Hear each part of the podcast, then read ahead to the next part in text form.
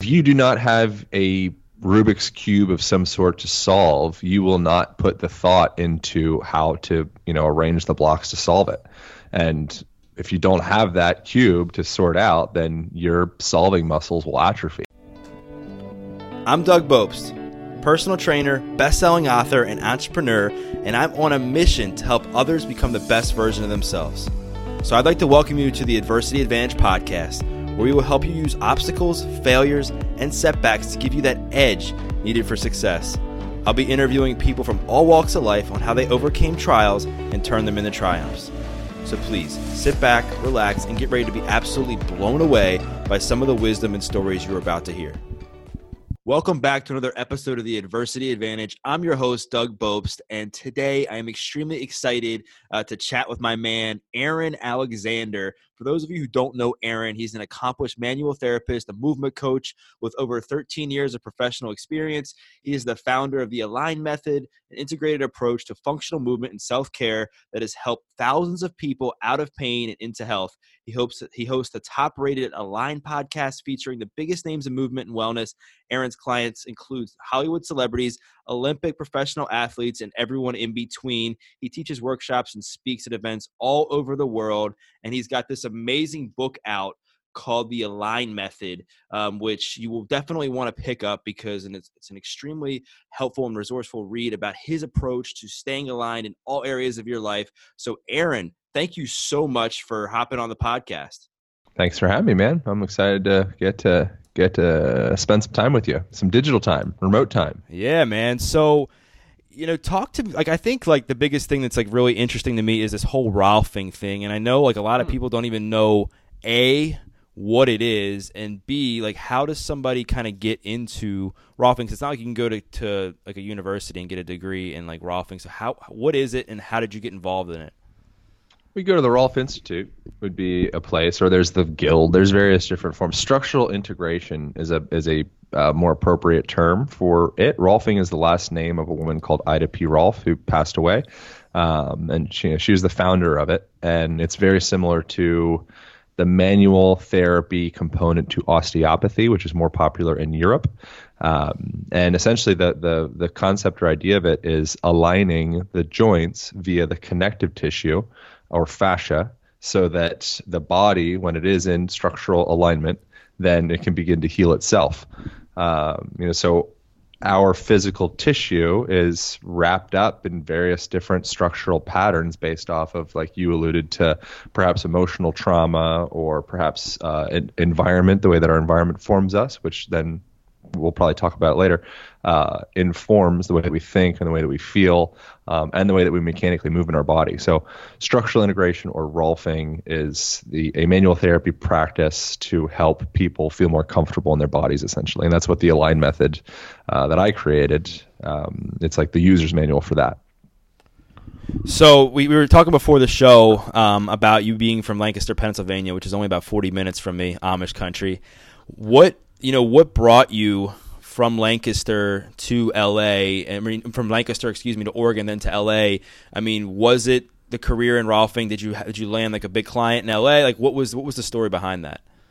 Well, so I moved to Hawaii when I was 18. You, um, I don't know if you, to what degree you know like my history with stuff, but I, like my dad was like smoking crack, and he went to he went to jail and had all sorts of interesting things in my my home, which it, I think it kind of perhaps uh, I'm immensely grateful for all that stuff. I don't really believe in like holding on to trauma and like that something that I've noticed myself do um, over the years, especially on the, my podcast for the last like five years, and hearing myself talk about my trauma and like you know all these these stories. Oftentimes, I think we can become attached to those stories of trauma because from like a Tony Robbins perspective, he would he would say it it creates significance in our lives. And so I I do my damnedest to not attach to oh I had a rough childhood or something like that because I really didn't, you know. And everything that has happened to me up up to this time frame has been of immense value, and those traumas and quotations that I've had were actually like immensely informative and very helpful. Um, you know, so that happened, and then that I think made a, a like a, a, life trajectory change from instead of going to physical therapy school in West Virginia, I decided to go to Hawaii and like hang out with, you know, hippies and learn to surf, you know, and then from there I went to started psychology at, at University of Hawaii there and went to massage school and went to Rolfing school then and kind of just went a different direction.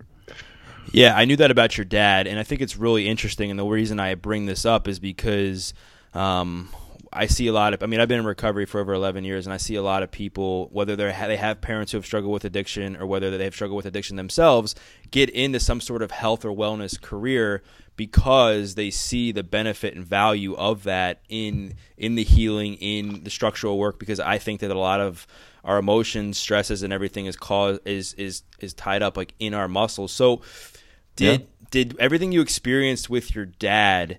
Has that helped you i guess now with like some of your clients today? And even like as you progress through um, you know your career just having that to like fall back on to know that you were doing that for for a greater purpose? Yeah undoubtedly. I mean not even necessarily for any altruistic i'm doing this for a greater purpose stuff. I think just that i if you do not have a Rubik's cube of some sort to solve, you will not put the thought into how to, you know, arrange the blocks to solve it. And if you don't have that cube to sort out, then your solving muscles will atrophy. And so to me, having being bound up in my body in weird ways and wrapped up in insecurities and various different forms of like shame and just discomfort in my physical human experience of like not feeling comfortable walking in a room, um, not feeling like I belong um, you know, all that stuff has been very informative and helpful because then it's like, okay, cool. Like, here's the cube. The colors are kind of, you know, spread out in various different directions. The cube's certainly not well put together at this point, it seems. Um, all right, let's learn. You know, let's let, let's go through this this process of learning how to put the pieces together. My my cube is still kind of jacked up. You know, I'm still in the process of finagling the blocks. yeah, we all are. You know, it's all good. Like so. Yeah did like um, you talk about insecurities, you talk about shame. Um, when did that kind of develop? I mean, was that in a high school thing? Was that a college thing? Like, when was that that you really felt like insecure because of everything with your family and everything? I don't think anything was because of anything. I don't know what what anything is because of. I think culturally it makes a lot of sense to be a little uncomfortable, especially if you're a person that has any access to like any form of introspective thought right. as a young person the world that we live in is very strange you know, being locked up in a school and being forced to get, you know, torn out of your bed in the morning. I mean, it sounds a little violent, but you know, you have to, you have your raging alarm bell uh, uh, going off, and then you, you know, you sit in this bus and you go do these topics school that you don't really give a shit about. You're uncomfortable about people, and all, you're getting these erections. You got to like wrap up in your waistband. You don't want anybody to see them, and yeah, yeah, yeah. you know, you're like, you're like, wait, you're like trying to, you know, be the man and sleep with a girl, but she doesn't like me, and I don't know how to talk to anybody, and then I under artificially blue lit rooms with alternating currents that are inherently stressful and then I'm staring into my cell phone and then I sit on the bus and go back again and then you know my parents don't want to tell me that they actually you know are wanting to get a divorce and so I feel like I'm you know perhaps the reason for my parents unhappiness. I'm not saying that's everybody but that's you know a, a thing I think because divorce seems like a failure. That's ridiculous. You know like you you not being you know Joseph Campbell following your bliss, um, that's a failure. You know, and so teaching your kids that, you know what, like I, I, I am following my heart. I am, you know, I, I live this human experience from a place like a heart centered place. Um, and you're going to see me do that. And you're going to feel me do that because you're in my home. You know, you're in our home. Um, you know, so if you're living in that environment that I just painted, which is a pretty fire and brimstone kind of terrible environment, there's lots of beautiful, there's lots of beauty in the modern world as well. But let's just say you're in that environment. If you don't find it a little funny, um, you're just not paying close enough attention. well, yeah, and I think you hit home some gr- some great points. I mean, that is, if you think about it, yeah, that story you just painted, that's very typical in today's society with people, right? whether they want to admit it or not. Um, you know, it's like there's so much pressure. Hey, we'll, we'll talk about being a male. Being a male, you got to sleep with a bunch of women. You got to make a bunch of money. You got to be a crazy athlete. And if you're not that, you don't fit in. At least for me, that's, yeah. that was me. I was always like the dorky fat kid um, who was always picked on and made fun of. And not that I'm blaming any anything because again, I thought like you said it was a significant part of my life that has brought me some um brought it's part of my story and I accept that and I own that. But, but as I look back, I can see how how challenging that is as a kid especially when the norm of society you're saying you have to do X, Y, and Z, and I'm sure, and obviously there's the same stigmas for women. Um, like, and we talk about like environmental stressors, and I was actually, um, you know, talking to somebody else about this the other day. I think, and I'm sure you can, um, you can definitely talk more about it. That a lot of the stress and tension in our body doesn't just come from like working out. It comes from our environment. Maybe it's a relationship. Maybe it's the food we're eating. Maybe it's lack of sleep. Do you feel that our stre- like our stress in our bodies and the tenseness is, is something other than just muscular? It's not other than muscular. It's they're, they're, they're, it's two ends of the same rope. You know, so your muscles aren't this separate thing. You know, so we we learn a we get a two dimensional model for you know teaching purposes because it's easier to describe bicep brachialis with you know the the attachment the origin and the insertion at this point and then you go up to the anterior delt and then the trapezius and the sternocleidomastoid and the like we break that down. Your body has no idea what you're talking about like it has no semblance of these two-dimensional individual insertion origin point A to point B lever pulley system. It has no idea what you're talking about. Those are stories to make us be able to teach shit in school and teach stuff at personal training certifications and you know and so then we try to layer on that two-dimensional model into our lives. Um, you know, it just it's it's uh it doesn't make any sense. I, I don't remember what the question. I got so excited about the two dimensional model. So what was the question exactly? I well, was, oh, no, it's okay. I was talking about like how like a lot of people they get tense and they think oh it's yeah, just sorry, something sorry, from yeah. like working out or maybe they. But I think Yeah. it's more than just that. It's your environment too. I mean, do you agree? Yeah, yeah. So that's yeah. Thanks, thanks, thanks for that. Um, yeah. So that's we get attached to that through the the process of learning about these individual muscle fibers and muscle bellies, and you know, then you have okay. Now we're going to do the visceral system. Now we're going to do the nervous system, and now we're going to we're going to go through all these separate systems. You know, that's like that's not the way the body works, and the emotional system or the thought system or the mental system um, and the visceral system and the, the enteric, which it means visceral, um, musculoskeletal, all that. If you affect any one of those systems, that trickle that effect trickles through the whole. You know, it's two ends of the same rope. You pull on one end, uh, yes, your hand is on that end, but it directly trickles over to the other side. Um, you know, so if you think of imagine yourself being scared right now, like truly scared. You know, not just kind of passive, like okay, scared. You know, whatever. For you to really feel scared, your shoulders contract, they raise up, your breath shortens, it comes up into clavicular, like up in your higher chest. Um, you know, your maybe your eyes will start to peel open, and you'll get your vision will get very myopically focused, um, and you're in this literally fight, flight, sympathetic state. That's a physical embodied experience. That's what an emotion is. You know, now let's say you feel orgasmic, or let's say you feel proud, or let's say you feel you know anything, fill in the blank thing. For you to feel that's like method acting. If you're not experiencing that emotion from your feet up to up into your fingertips, you're probably not really embodying that experience. You know, and so if we live in an environment like you're alluding to of the environment forming us, well, how does the environment form most modern people? Um, you know, so let just look at it. You're in a chair a lot. You know, typically your pelvis is kind of rolled underneath in that chair. Your spine might be kind of rolled forward a lot. You might have this. It's called upper cross syndrome. It's a fancy way of saying your roll, your shoulders are rolled forward, your head's in that forward head posture. Um, you know, your knees might be collapsing in. You know, all that stuff. They're collapsive patterns. Uh, depression is the number one leading cause of disability in the world. Um, that position anatomically that I just described, the literal translation of depression is to pull down. Well, that anatomical position that I just described is it's a pulled down structural position. Could there be a mental emotional association to the way that you carry your body? I would say absolutely 100% yes. Um, you know, but people can you know determine that for themselves. So yeah, it's connected. I guess would be a, a short way of saying that. Inter- yeah, it's very interesting, and I think like there's so much, so many other factors that go into that. And you talk about the fight or flight response and you talk about anxiety you talk about depression you talk about you know stress. Um, and I, I, know one thing i've really um, um, I've seen with you and that I'm, it was impressive. That's why I was asking you at the beginning, are you in like in some sort of mastermind is how you surround yourself with all these people that are like-minded. And like, you know, I see like how much fun you seem to have in LA and how you're holding, you know, people up and they're holding you up and you guys are traveling, doing all this cool stuff.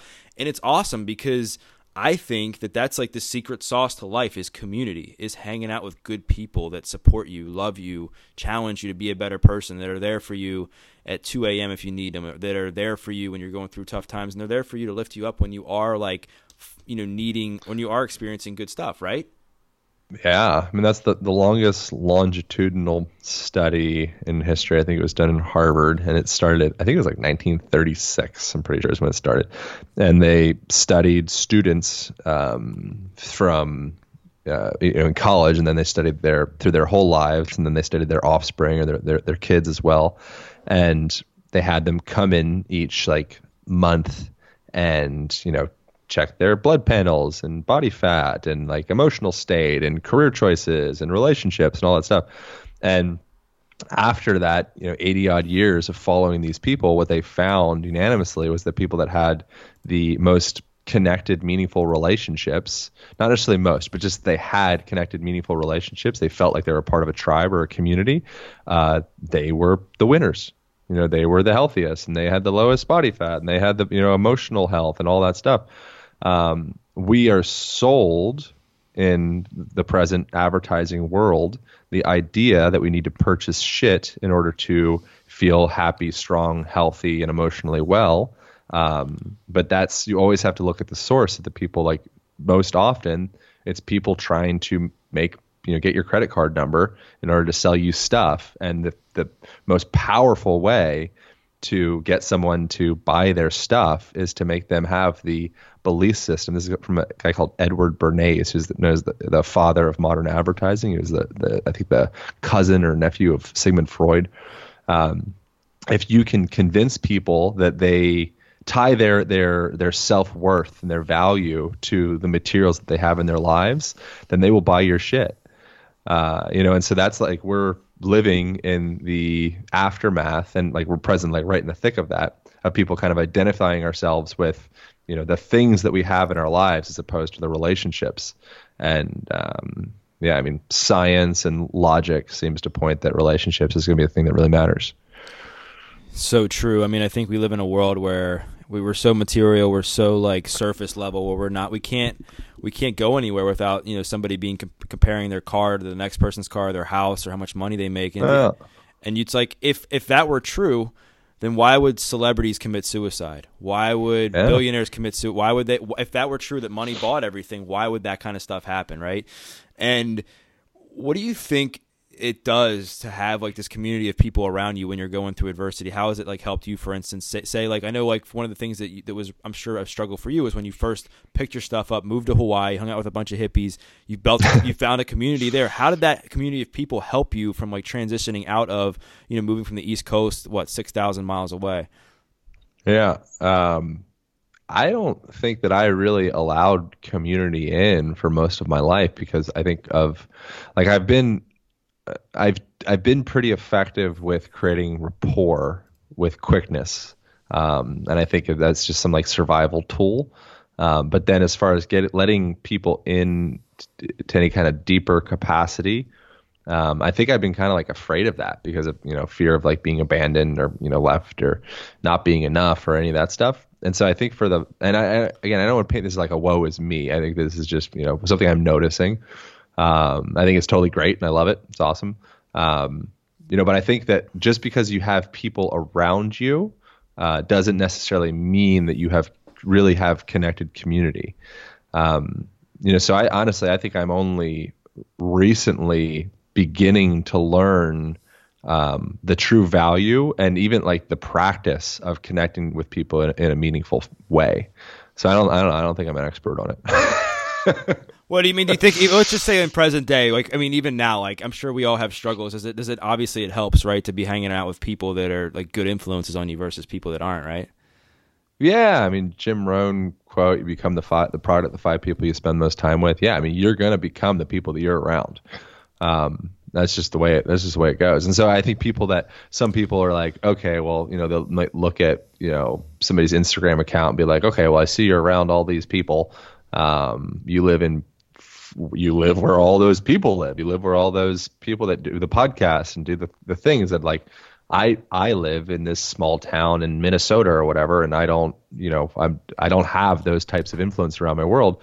Well, you do have podcasts, and you do have you know access to books and you know there's a lot of really great dead people that have wrote great books that um, you know you can learn a lot from right and you know so i think that it's it's not just it would be easy to feel kind of defeated if you're you know some far off in antarctica listening to this you know and i'm like well there's literally there's penguins and you know ice around me. Like what am i going to become? Um, yeah i think we can we can be, just be more choosy realizing that you are always forming to your environment and that includes people but it also includes information includes music includes commercials. You know if you are throughout your day you just have the tv running on the background like i used to do like you're just being advertised shit you're like inviting that they're like barging into your house and you're hearing about tampons and a new Toyota and all this stuff. And it's like, if you think that's not impacting you, once again, you're not paying attention enough. You know, so I think relationships also go beyond just like the the humans around you, and then you know, of, of course, as well, like you really need to value the shit out of the humans around you because having somebody that will pick you up from the hospital at two in the morning is a, a really big deal. Um, and value those people that will do that because just because you have people in your life that seem fancier on Instagram, um, will they pick you up from the hospital two in the morning? You know, and if if the answer is yes, then you know buy that person dinner and you know rub their feet and like treat them well. Um, but too often we neglect the people that really matter and just focus on the things that we don't quite have yet, and that's a that's a, a good way to wind up very lonely. Yeah, so true, right? Where we become so lonely creatures, and we think that everybody on Instagram has it all together too, and we end up comparing you know their highlight reels sometimes to like our um, rock bottom, which in turn, you know, can create some, some, more insecurities in us if we're not paying attention.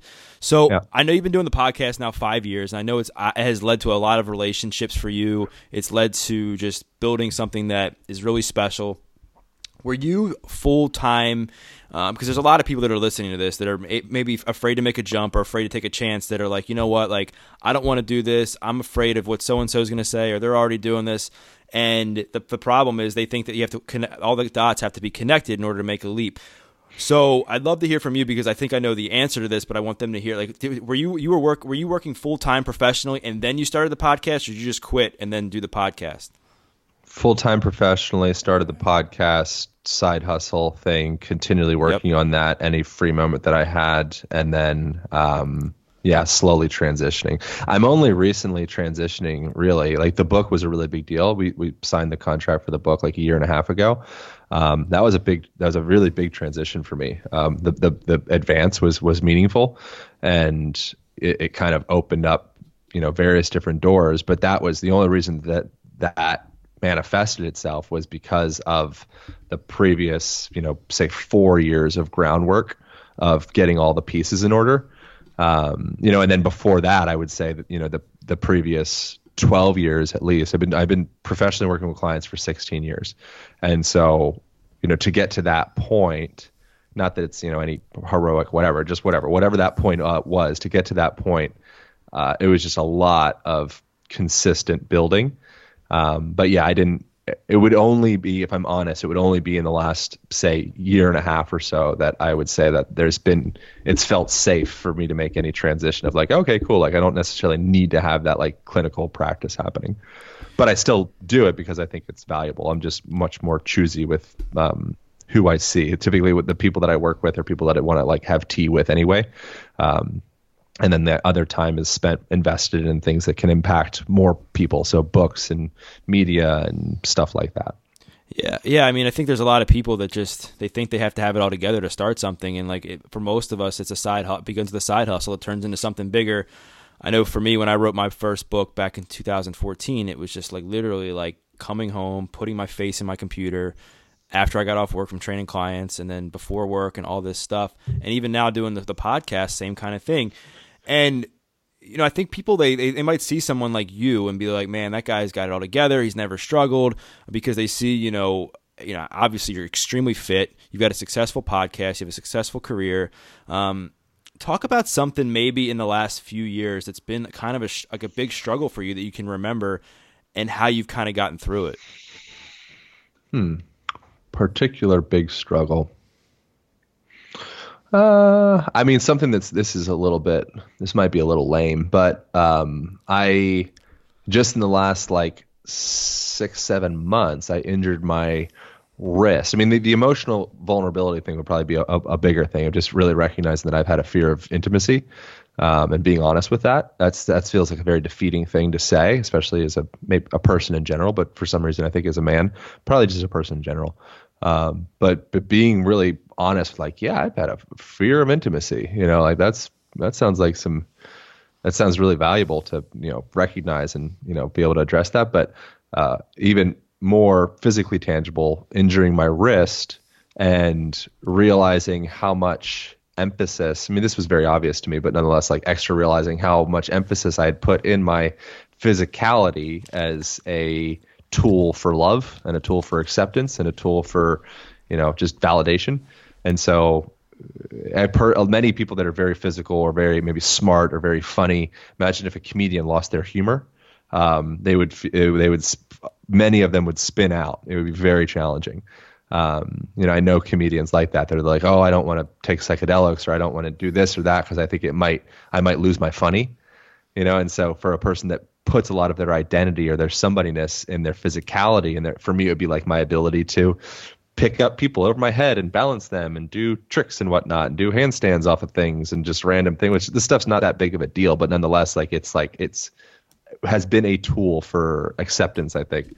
So losing that, and uh, now it's coming back, which is great. But in that, learning and realizing how much I've been prostituting my body for uh, like appreciation and love from other people, and even after that injury, the reason I say prostitute is like I would like be hurting myself in order to because that's what would like make people applaud in certain situations. And so i'd be willing to sacrifice my body and literally injure myself um, just because I, I like craved that acceptance and love. It's fucking deep shit you know? I mean where it's does like that, where maybe it seems like where does that come from? Uh i don't know man. Um you know i don't know. Yeah i mean and it's tough right? Because i think you know, like we were talking about earlier, we live in a world where physicality and having a good body is like something that's like valued, right? And it's like that dance of being fit and not using it to the point where you're like trying to crave like and fill that void of attention. And I think, I mean, an, an intimacy thing too is a big deal, right? That's a really, it's a hard thing to talk about. And I commend you for, for bringing that up because it's like we all want to be loved as humans. And, um, so let's talk about the book, man. So let's oh, shift yeah, gears a little bit. So, well, well, forgot about that. No, man. So you got this book coming out, and I see you right. And there's another one coming out. There's two coming out, right? No, no. I, I, saw somebody selling the galley copy on eBay somehow. So that means somebody that I gave the, the galley copy is somehow selling on eBay, which is really funny. Um, but yeah, no, no, there's not. There's not two books coming out. Um, for some reason I thought, oh, maybe it maybe it was some maybe I misread something. Anyway, you got this book called The Align Method coming out. It's pretty much like your principles, um, for I mean pretty much for life, right? Like talk about like what was the what was the what was the influence behind it? Was it your career? Was it just an idea you had? Like just getting pen to paper with something you're passionate about? Like what was the the idea behind the book? So with certain things, you know, so one thing like that I, I've heard other people say something along the lines of like if you you should write a book if uh, it would be more painful not to write it than than to write it. Because going through the process of creating like a meaningful book and doing the you know the publisher and having like the whole like really putting your life into it it's like you know it's a real pain in the ass. Um, but it's also this rewarding experience and it's you know but there's a lot of work that goes into it. Um, and so I've felt with watching the world um, through you know traveling to different places and just seeing clients and you know my own personal experiences uh, once you see in my case the way that the modern environment forms the structure of people, you know, of humanity, um, and then start to see the patterns of how that those structural patterns affect the way that we think and the way we feel and then you draw that into you know statistically the the direction of culture um, at least from the perspective of like obesity or anxiety or depression and you know or the use of pharmaceutical medications or you know just all of those things or pollution. Like there's so many different things. And there's a lot of beautiful things happening as well. Uh, but once you start to see that perspective of the way that our environment forms us uh, it's like impossible to unsee it and once you start to see the way that like people um, you know staring at their cell phone so much you know they're like uh, looking at their phone or a screen like 50% of the day a lot of people you know or even more than that. Um, you know and sitting in their car and sitting in the buses and the trains and like that's like that effect the way that that impacts the way that we you know not only operate at a cellular level but also a mental emotional level um, once you start really you know allowing yourself to kind of like steep in that you're like you can't you can't take it off you know and so that i wanted to create a book that was the user's manual on how to uh, tap into your movement in literally any situation. So that includes the way that sounds affect our physiology, uh, the way that our visual muscles, looking out into the distance, looking up close, and you know blurring our vision or really focusing our vision, uh, body language, uh, you know all of these different aspects of your life. They're all movement based and I didn't really see a a book or a, a program or anything that's like really looks at movement from that broad of a perspective. Uh, there's some people that actually do a decent job with it, but but um, I wanted to make something that was that was simple for you know any sixth grader or you know any person to really be able to pick up and get value from. So that was that was the goal with it. Yeah, and I, I, think the way you just laid it out there is just going to be so tangible and digestible for anybody to read. Um, so one thing I wanted to ask in, in, response to that is I struggle a lot with anxiety. So I've had anxiety since I was a kid. What kind of what kind of what would you tell like me if I, if you were with me and like I was having like I started panicking and I had that fight or flight response. Yeah. W- what kind of things would you have me do that's in line with your method in the book that would kind of help calm me down and get me more centered? Yeah. Um, well, I mean, we literally just take chapters out of out of or various different sections out of out of chapters and say one would be tap into your breath. Um, so that'd be the very obvious one. Your the your breathing pattern is a one to one relationship. The your autonomic autonomic state. Uh, so if you're panicking, anxious, what does your breath do? Speeds Masking. up speeds up, goes up into your chest. Right, so right. you could so you, and so then that is a self fulfilling prophecy, which sends this feedback loop into yourself at a cellular level. Like, okay, cool, Doug's freaking out. Uh, we're well, I guess let's just upregulate all the cortisols and the stress. Like we're we're freaking out. There's a lion in the room. Um, so you can mechanically unwind that and bring your hands to your lower ribs or maybe even back to your back uh, and start to feel that breath starting to descend, getting that diaphragm to come online, um, emphasizing that exhalation as opposed to the inhalation. I think when you get scared, you go, when you chill out and you look over to a view and a panorama over the ocean, you go, ah, wow. Right, right, right. You know, so you have that that long kind of oh exhalation. Think of like in yoga, they have you om. Oh, you're one. You're using sound to tune your nervous system and tell you it's safe. Um, and also you're doing that long exhalation. Uh, next thing I would suggest is realize that your visual system is also informing your autonomic experience, the, the, the state of your nervous system. So if you're stressed out, and your go-to to make you feel unstressed is maybe to look at Facebook or Instagram because it, you know you see relationships of people or you know what smiling faces or something like that. By you myopically focusing your vision into that position and, and causing those ciliary muscles to contract and you know to you have to bend that light because you're looking up close like that you're also focusing your vision in the way think if you were in the wild you were hunting an animal or something you would focus all of your your visual mustered right into that one position. Compare that to looking out over the horizon, look out over the mountains, over the savannah, over the ocean. You have that ah oh, calm state. That's been physiologically anchored into your your human animal for at least this lifetime, but probably millions of years. That when Doug looks out over the distance and takes in that panorama, he's calm. He's taking it all in. He's relaxed. He's resting. He's healing. When he focuses in, into that shark vision. He's hunting, he's being hunted, he's attacking, he's he's getting something done. He's focused. Um, so that'd be one thing. Tap into your vision. Um, another thing would be uh, check your overall postural patterns. So, is your postural patterns in a place of defense? Is it a place of uh, openness?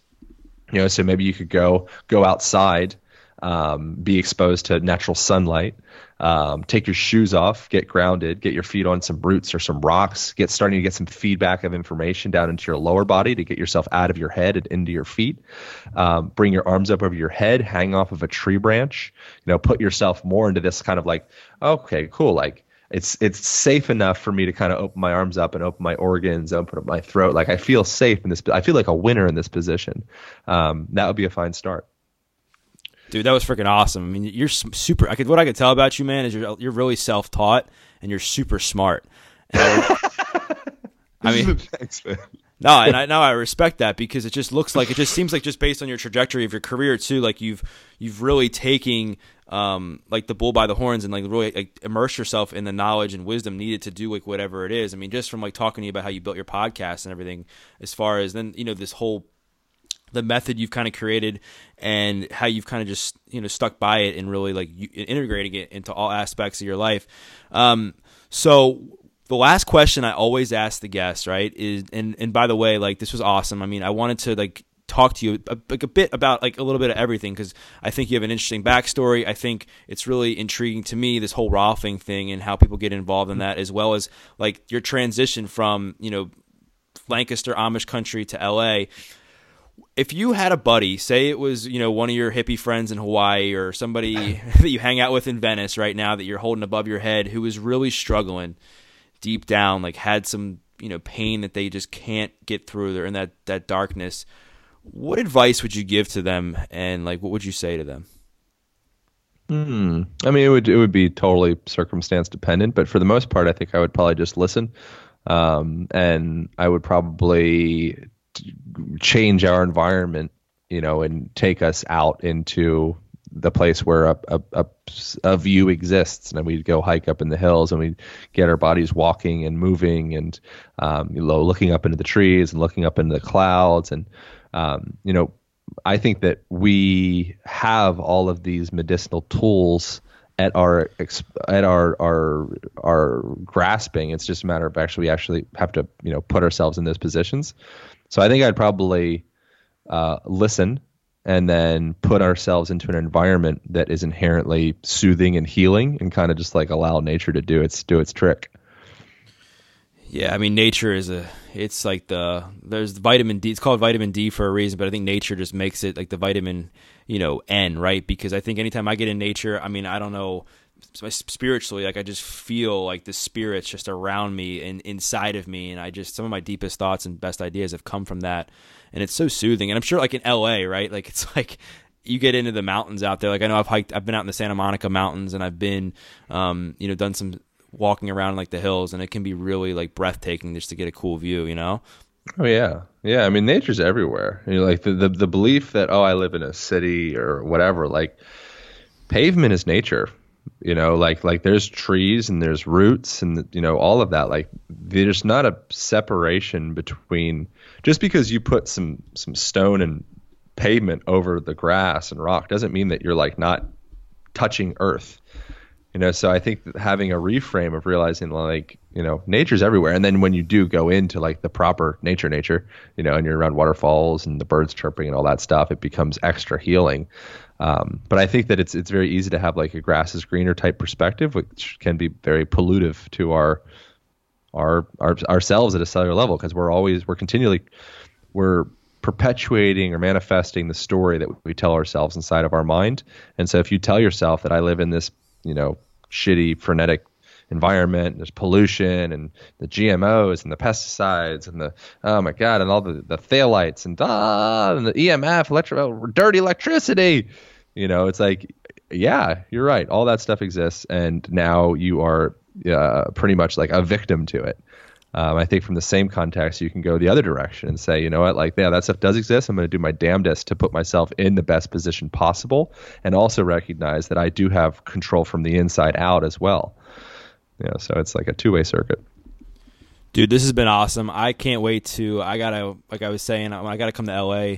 Um, at some point, I got a couple shows to do out there, and I would love to just get together with you, get some rolfing, and get a workout because you just seem like a cool dude to hang Yeah, out with. it.